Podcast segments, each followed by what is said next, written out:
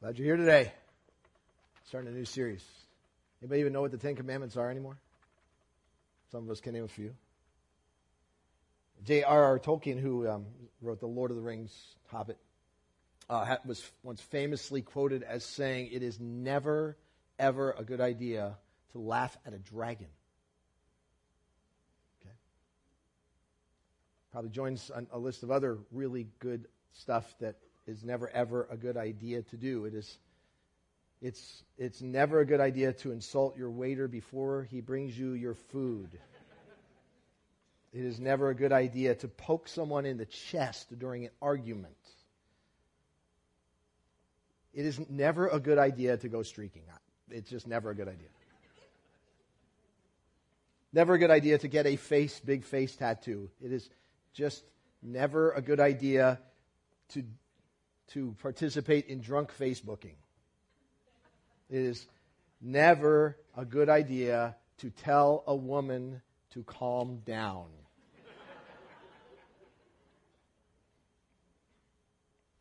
So there are likewise some things that are always good. They're always a good idea. They're always true. And God, our Maker, set some things up for us as human beings. Some things that are designed to be absolutes for human behavior and human functionality. Things that it doesn't matter what the culture is, what the society is, what the environment is. Every culture has got them. They are, there are things that are, have been considered wrong in every society that has been studied.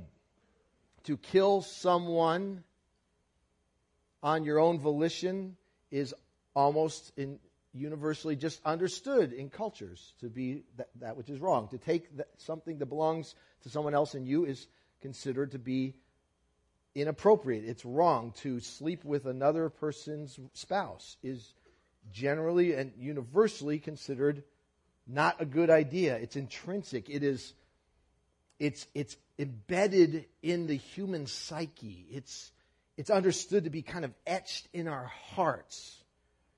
The New Testament actually says, even Gentiles, people who do not know God's written law, show that they know His law when they instinctively obey it, even without having heard it. They demonstrate that God's law is written. See that? It's written in their hearts. For their own conscience and thoughts either accuse them or tell them they're doing right. And so God has, has given us a set of human absolutes that He says, this is how you're designed. This is always going to be right. This is always going to be proper. And it's a never a good idea to do certain kinds of things. And so we call this set of things that are part of the Mosaic law, the law of Moses, we call them the Ten Commandments. And you probably have a, an association. If I ask you to say, complete the sentence, the Ten Commandments are, you have a phrase or something that you could think of that comes to mind. For some of us, they would say, well, they are the rules of religion. Some of us would say, well, those are the, the basic requirements to please God, or maybe to appease God, to be, to be a good person. We might say, well, the Ten Commandments are a, a historical moral code for societal law. The, the commandments that God gave are perhaps more than that. Because when God gave them, it didn't ma- it doesn't matter whether you know God personally yet, whether you believe in God or not. It doesn't matter what society you're in, what era you're in, what generation, how old or young you are. These things are given as absolute, unchanging essentials for human wellness, for health, for optimal functionality. They are like the owner's manual that says, look, I made this thing. Here's something you got to know. When you get your iPhone and you take it out of the package, do not submerge it in the toilet. Okay? It's just universally not a good idea. You want it to function optimally. There are certain things you do and there are certain things you don't do. And so they are they are always true and they are always right, regardless of the era or the creed that you follow or the setting. Every civilization has kind of reflected some of these things. They're true now and they're true always. They're constant. And so I wanted to invite you to take a look this summer at these things. We're going to camp for the next ten weeks in Exodus chapter twenty. If you have a Bible or a way to access one, I invite you to go to Exodus chapter twenty. And if you don't, you got one of these in your program. In fact, I want to tell you something about this. Here's why I want. We're, we're just going to set up shopping in Exodus twenty, where God, on, the, on Mount Sinai, delivered to Moses as the receptor, here are the commandments. Here are the, here's the basic starting point for human functionality. And we gave this to you because I want to really strongly urge you to do this. I want to encourage you to take this out and set it somewhere on your kitchen table or somewhere at your dining room table. And as a family, as much as you can, as much as you're together in the summer, I want to encourage you, when you eat together, read this. Just read it. And see if, as a family, you can memorize it. These seventeen verses.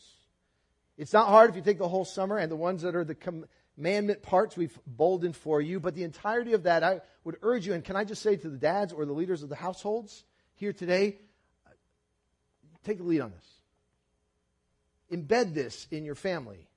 Watch what it does within you, just to refresh and remind ourselves all along, here's the basics of the owner's manual. If here's what God says is always right, always good, always true to follow. I encourage you to do that and stick that there.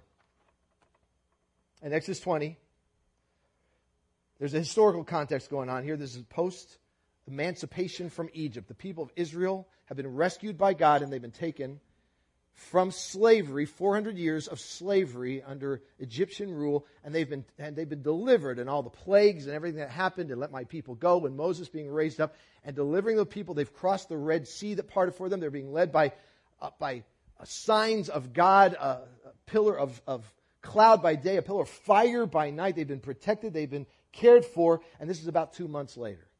After all, after that deliverance has happened, and they're in the desert. They are in this wilderness area. God is providing for them, and they're waiting. Moses says, come with me, and we're going to wait for the God who delivered us to talk to us. That moment comes. God summons Moses onto a, a, a Mount Sinai, and all the people are gathered below and camped, waiting for him in kind of a tent city. He goes up, and God says, now, here we go. Exodus twenty, verse one. And God spoke all these words. Here's what he says. I am Yahweh, your God. I am the Lord, your God, who brought you out of Egypt, out of the land of slavery. Before we even get to the next verse, we don't. Please do not miss what he just said. Something very important has, has just been said. I am Yahweh, or Jehovah. If you've, that's the same, come from the same acrostic in the Hebrew. It, it means the one who is. I am who I am. When God identified, he's saying, there are a lot of claims to God. There is one. I am him. I'm the one. Call me the one who is. He says, I am Yahweh, your God, who brought you out of Egypt, out of the hand of slavery. Something important has already been established. Before God ever gives these instructions to human beings, he says, the context for that doing is, I have established something, that I have been your rescuer. I have established you. You are my people. We belong together. You have been re- rescued by me. You have been redeemed by me. And because you know me, because I am your God, there are some things that are going to want to be true of you. It is because they are chosen and restored that they're given these commands. Listen, not as a means to get restored. The purpose of the law that God gave, including these commands, was not do these things so that I'll see if you're acceptable or not. He says, I have already taken the initiative. I've done everything to rescue you. You are my people. I am your God. And on the basis of that, because you've been restored, here's the way to live.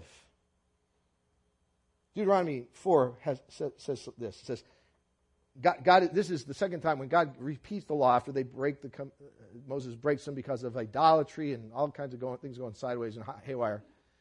God reinstitutes it, and he says, right before he gives them the, these commands again, he says, has any God ever tried to take uh, for himself one nation out of another by testings, by miraculous signs and wonders, by war, by a mighty hand and outstretched arm? He's reminding them what he did for them.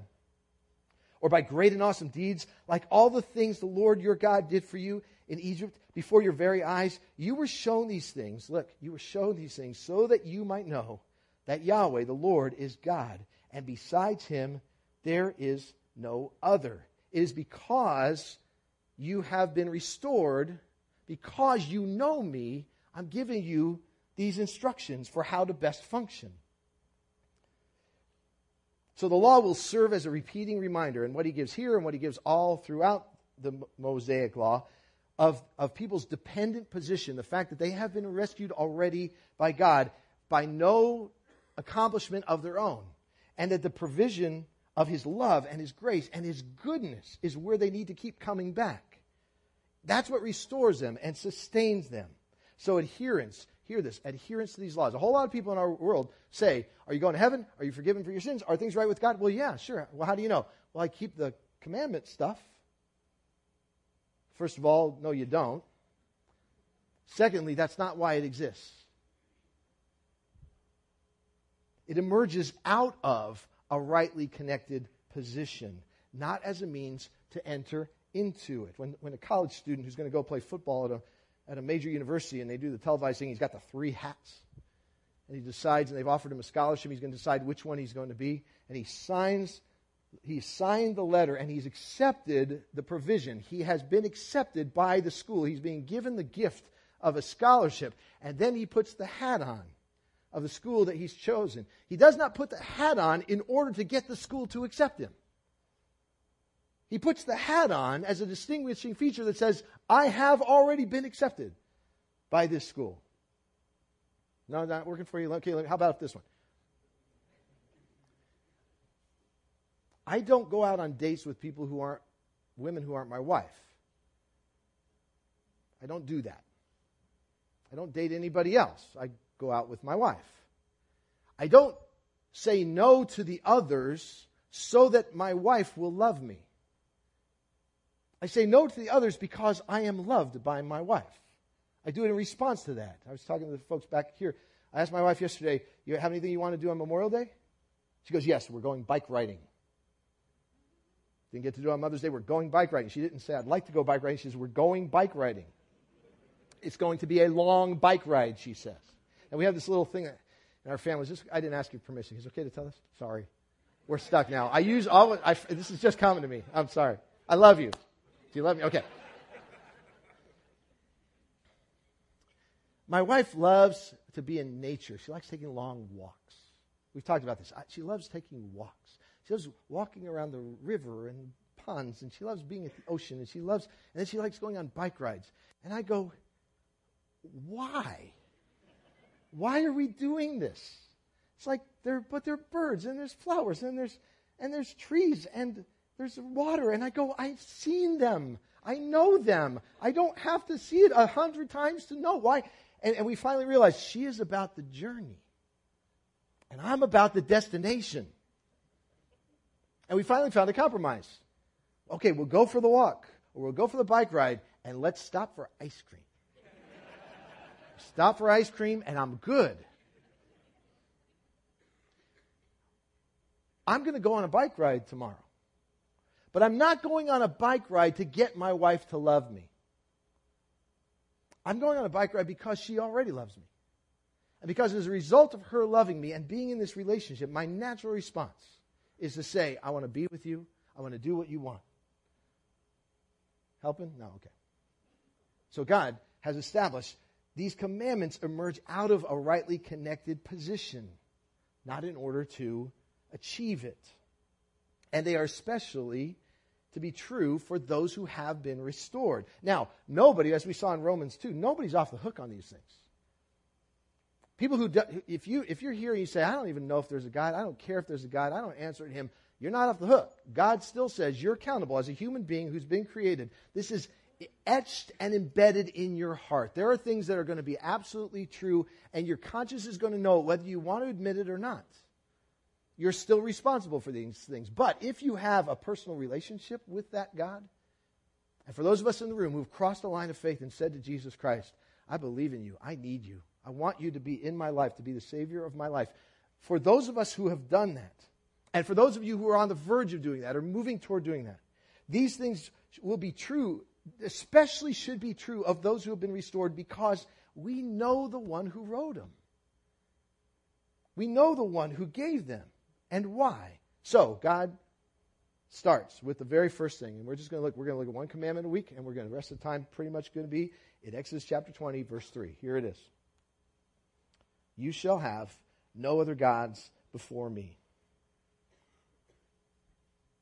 Worship God. Don't worship anything else or anyone else. No other gods before me. Now, these people had, had been in an environment, and were still in, going into an environment where they're surrounded by polytheism. And there was an understanding that there were powers at work, regional gods, specialized gods. There were gods of war and gods of fertility and, and gods of the crops and gods of the different elements. And you could appeal to each of those gods, and there were little relics thing, and things set up. In fact, it is understood that the ten plagues that God gave to Egypt when when he, when he was going to rescue his people, all, most, most, if not all of those plagues corresponded to a regional god in Egypt. Gods, gods of fertility, gods of life, gods of, you know, there were the, the frog god. And so God commands these things to show, oh, no, no, those things answer to me because there's only one of me. And his very name that he gives himself to Moses is, I am the one who is. You're going to hear him say over and over again in Scripture, there is no other. I am the Yahweh. I'm the one who is, and there is no other. Here's, here's Isaiah forty-five, just selected verses from there. I am the Lord. There is no other. Apart from me, there is no God. He goes on to say, there is none besides me. I am the Lord. There is no other. They will bow down before you and plead with you, saying, surely God is with you, and there is no other. There is no other God. And there is no God apart from me, a righteous God and a Savior. There is none but me. This is all in the same chapter. He says, turn to me and be saved, all you ends of the earth. Why? For I am God. There is no other. Show this by worshiping only me. And we hear the first commandment, we go, whew, all right, one down. Good. Good to go. No problem. We could take a poll in the room here, and mo- um, the vast majority of us would go, how many gods are there? And we'd all, how many think one? And we could raise our hands. Oh, one God. Okay, we got that one. Let's move on. Hang on a second. Because he says, you shall have no other gods before me. See, it's not, it's not a matter of do you have a Buddha statue in your house. It's not who you name as deity. It's not who you call to be the true God, the God of Abraham, Isaac, and Jacob, which in American culture, the majority of people would say that is the God who is the God. That's not all there is to it. Because he says, you'll have no other gods before me. And what's before me means something that's placed above him in terms of worship. He says, so I'm still good. I only, when we sang, I sang to only one person. His son, Jesus, but I sang, you know, it's all one God. I sang to that one. I got that one right. What qualifies as a God? What qualifies as a small g God? What do we worship? The word worship actually comes from a derivative that means that to which we give the highest degree of worth in our lives, that which we assign the highest value. And it's long been said that everybody is always worshiping something, not just on Sunday morning when you're singing a song. You're always worshiping something. Ralph Waldo Emerson said, a person will worship something, have no doubt about it. That which dominates our imaginations and our thoughts will determine our lives and our character. Everyone worships something. By virtue of you being created in the image of God, you have volition. You have the, you have the ability to discern and decide what's important and what's not important to you. You have a, you have a will and a choice to decide. Everyone, and everyone has something at the top of the list, that which trumps everything else around it in terms of what it can, controls their actions and their thoughts. That which has the final word on what you decide, of where you're going to go, what you're going to do. That influence that makes you decide what your schedule is, what your most, maybe it's your most your important possession, or maybe your most important pursuit, or the most important experience you like to have. What you most believe that you need or want to be fulfilled or happy or to have an identity. But so he says, well, but again, I don't, I don't believe in God. So therefore I don't worship, I don't worship anything. Because there is no de- deity. We're all, it's, I'm a humanist and, and I believe it all just kind of is coming and going, and there's nothing, no rhyme or reason to it. I don't worship anything. Oh, no, you do. Listen to the words of David Foster Wallace, who's a postmodern American novelist who took his own life at the age of forty-six, uh, and uh, kind of a writer and essayist. This is not a guy who claimed to know the God of the Bible, but listen to what he says. In the day-to-day trenches of adult life, okay, do you live there? All right, listen. There is actually no such thing as atheism. There's no such thing as not worshiping. Everybody worships. The only choice we get is what to worship. And the compelling reason for maybe choosing some sort of God or spiritual type thing is that pretty much anything else you worship will eat you alive. If you worship money and things, if they are where you, you tap real meaning in life, then you will never feel you have enough. Worship your body and beauty and sexual allure, and you will always feel ugly. And when time and age start slowing or showing, you will die a million deaths before they finally grieve you. Worship power, you will end up feeling weak and afraid, and you will need ever, ever more power over others to numb you to your own fear. Worship your intellect, you'll end up feeling like a fraud, always on the verge of being found out. Whatever occupies the place of tiebreaker in your life, that which is has the greatest value. As, as created human beings, we are assigning worth to it, ultimate worth, and that means we are worshiping it. Everyone has an actual God or set of gods because everyone has something that supersedes all others in how we make our final decisions. Find that in your life. Honestly assess what that is that you've given the highest worth to, and you have found your God or your gods. Yahweh, the one who is, says to his people, I've just displayed something to you in Egypt. I've just shown you that I am the source of deliverance, that I'm the source of life, that I'm the one who, from whom everything you need comes from. I am the one who... who who has the highest worth in all of heaven and earth. And that role, that place of what you give highest worth to is reserved exclusively for me, God says. I break all the ties. Now, these people were surrounded and will be surrounded by rival gods. Some of them we think are little statues. Some of them we think have little have temples. But they had rival gods. And the fact is that every culture and every society, including this one and including my life and your life, have rival gods. That which presents itself is waiting and vying for to be the highest controller in your life. That which promises the highest quality of life, the greatest satisfaction. That's what that which gets your needle to move toward feeling good or being good or having purpose in your life. The Bible has several of these. I'm just going to mention these quick. That it actually says these are rival gods to us. And none of these are, are deities with sculptures that you put in a temple somewhere. The one that Jesus said, first and foremost, he said, the rival god in your life is money and your possessions. That is a rival. That is something that vies to be the god of your life. Jesus said this, no one can serve two masters. Either he'll hate the one and love the other, or will he be devoted to the one and despise the other? And then he juxtaposes two things. And he has the one true God over here. He says, you can't serve this God. You can't have him be the one that you worship and also have that position occupied by, and of all the things he could choose, choose all of the options. He doesn't choose Baal. He doesn't choose the devil. He doesn't choose any, the, the, any of the deities in the temples. He says, you can't serve that God and serve money. Twice in the New Testament it says something like this. Put to death whatever belongs to your earthly nature. And here's this list. Sexual immorality, impurity, lust, evil desires. And then this one. And greed, which has to do with possessions and what money can buy. Which is equals idolatry. Twice the New Testament puts that word there.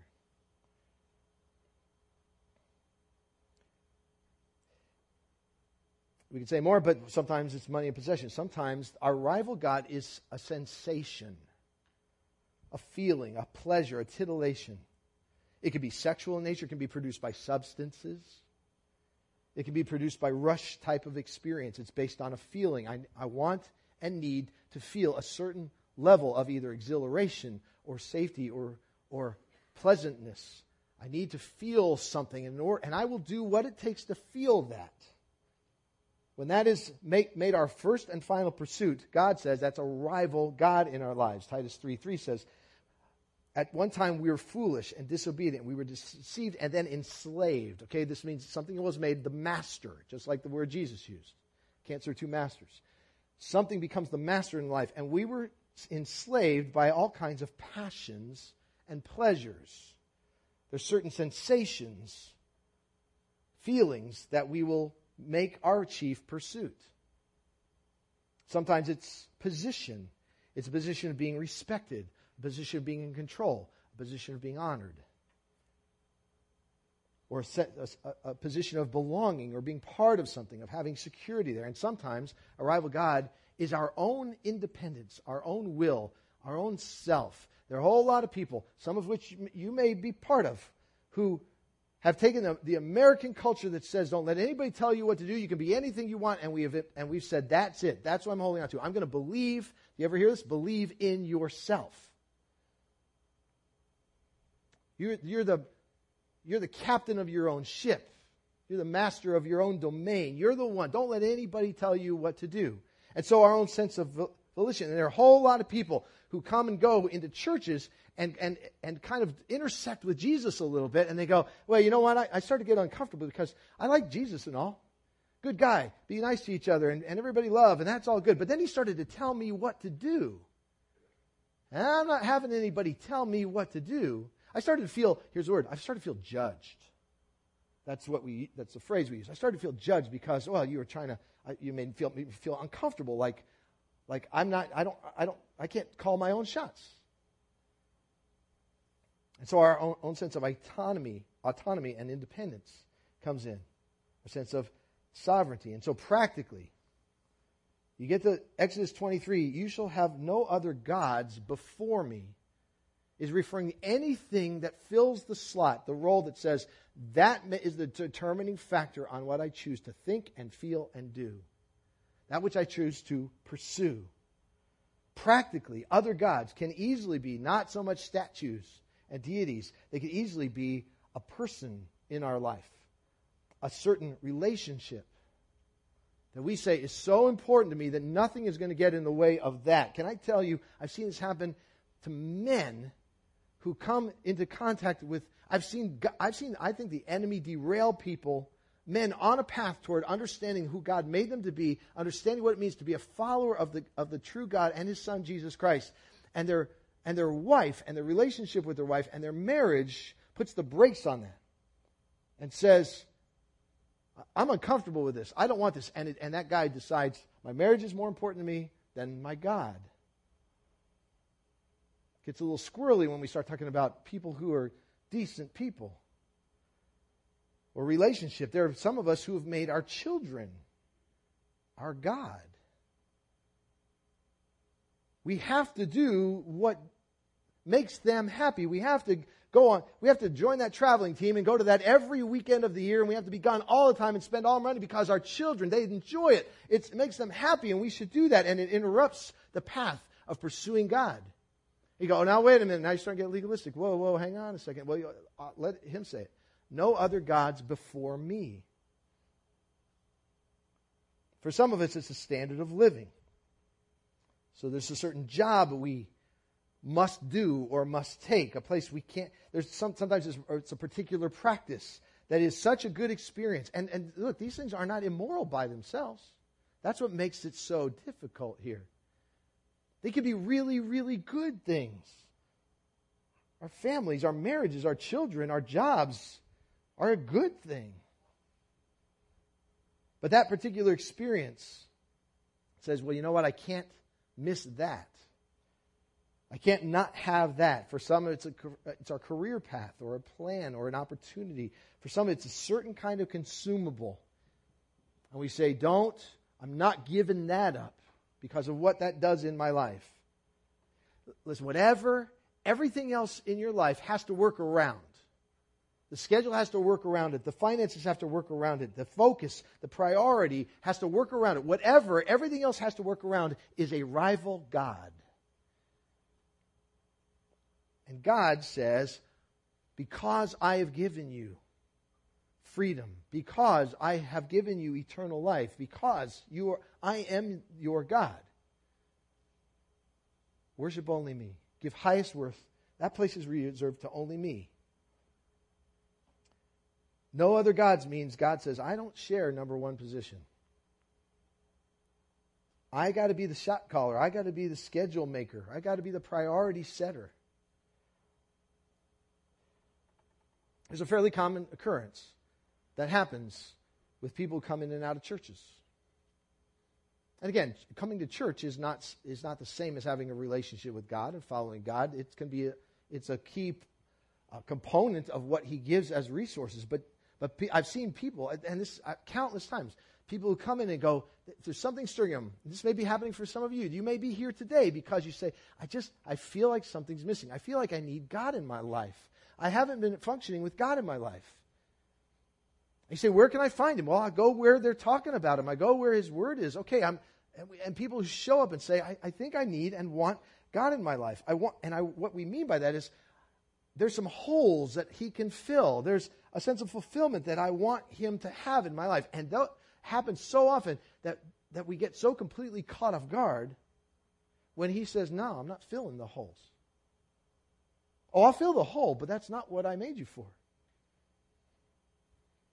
I want to be the one who has the greatest worth in your life. I want to be the decision maker. I want to break the tie. And when somebody says, well, wait a minute, I'm not shifting that part of my life because He says so. I'm not adjusting that to comply with Him. It's so funny that um, in First John chapter five, this is the end of the epistle, the, the letter that, that John writes. And he says this about God and His Son. He says, we know also that the Son of God has come, and He's given us understanding so that we know Him who is true. Okay, got that? So Jesus has come, and He has revealed who the real God is. He, he has told us what is true, that there is one God, and we need to be restored to Him. Okay, He's done that. And we are in Him who is true, even His Son, Jesus Christ. He is, again, the word true. He is the true God and, and eternal life. He finishes up. But he has this one little sentence right at the end, at the end of this letter. Why would he do this? He has this little, little sentence. Dear children, keep yourselves from idols. And that's it. He's done writing. There's an understanding there that there are rivals to what is above that paragraph in our lives. There are those things which will challenge that thinking in our lives. I got a simple question for you and for me today.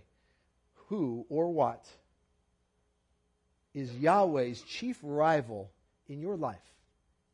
I'm not trying to, I'm not trying to guilt you. I just want to ask you to identify this, because this is one of the, when we say, how do you keep the first commandment?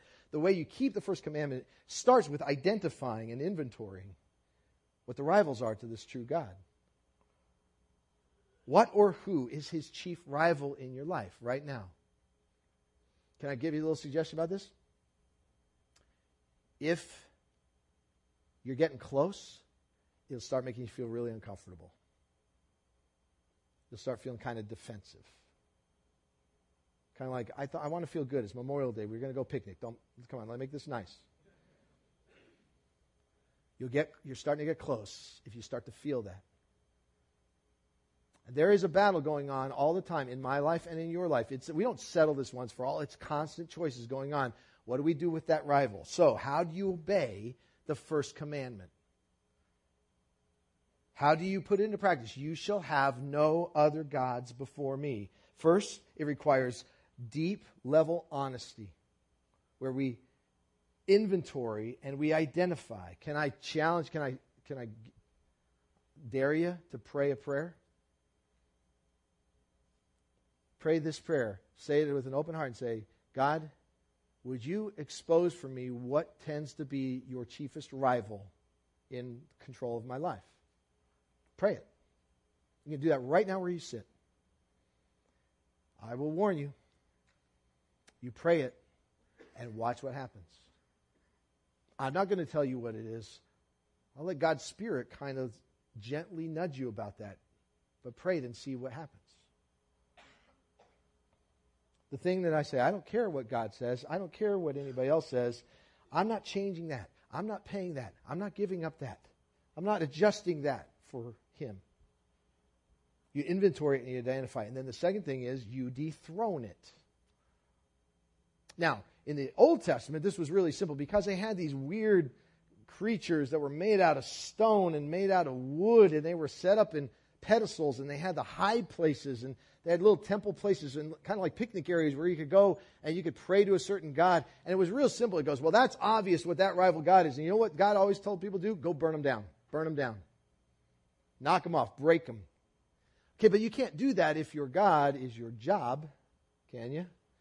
You can't do that as easily if your God is your spouse or your children or your television. I suppose you could do that with that. So, so it's not necessarily destroy the rival God, it's dethrone the rival God. Take conscious, practical steps to say, I'm going to move this down the notches so that it is no longer the controlling factor over who God is. I'm going to displace its authority and its position in my life. And then, very, very simple, is to go directly to the God who is and to reinstall Him.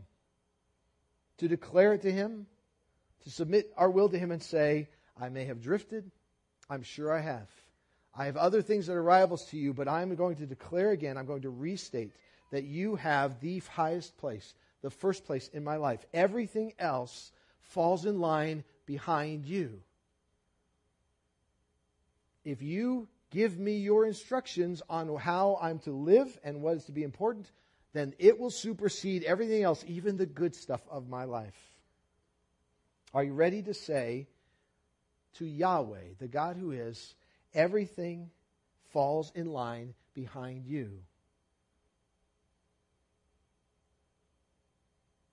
Today, that's two prayers that I'm going to ask you to do. One is to ask God, show me what your rivals are. And the second is to go to Him to say, I am reinstalling You as the head.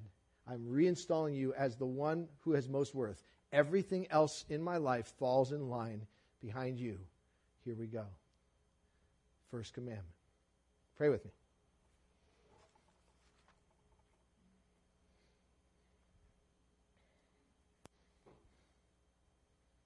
In whatever way you are bringing things to our mind, I want to ask you, just invite you to have your way in our hearts and mind too. To recognize that you're not saying this because you want to kill our fun or you want to control us. It's because you know that our life, that everything else poisons the pool if it's given first place except for You. So even now in this room, God, there are people who may be wrestling with this. And we're asking together that You would present Yourself in our lives so that we would say everything else falls in line behind You. And if there's something right now that is a chief rival, dethrone it in us. Give us the wisdom and the insight to see what it is and to see how we can dethrone it so we can declare again, fully, completely to a God who already loves us and accepts us. You are my God. You're in first place. There's no other God above You. Make that true. Amen.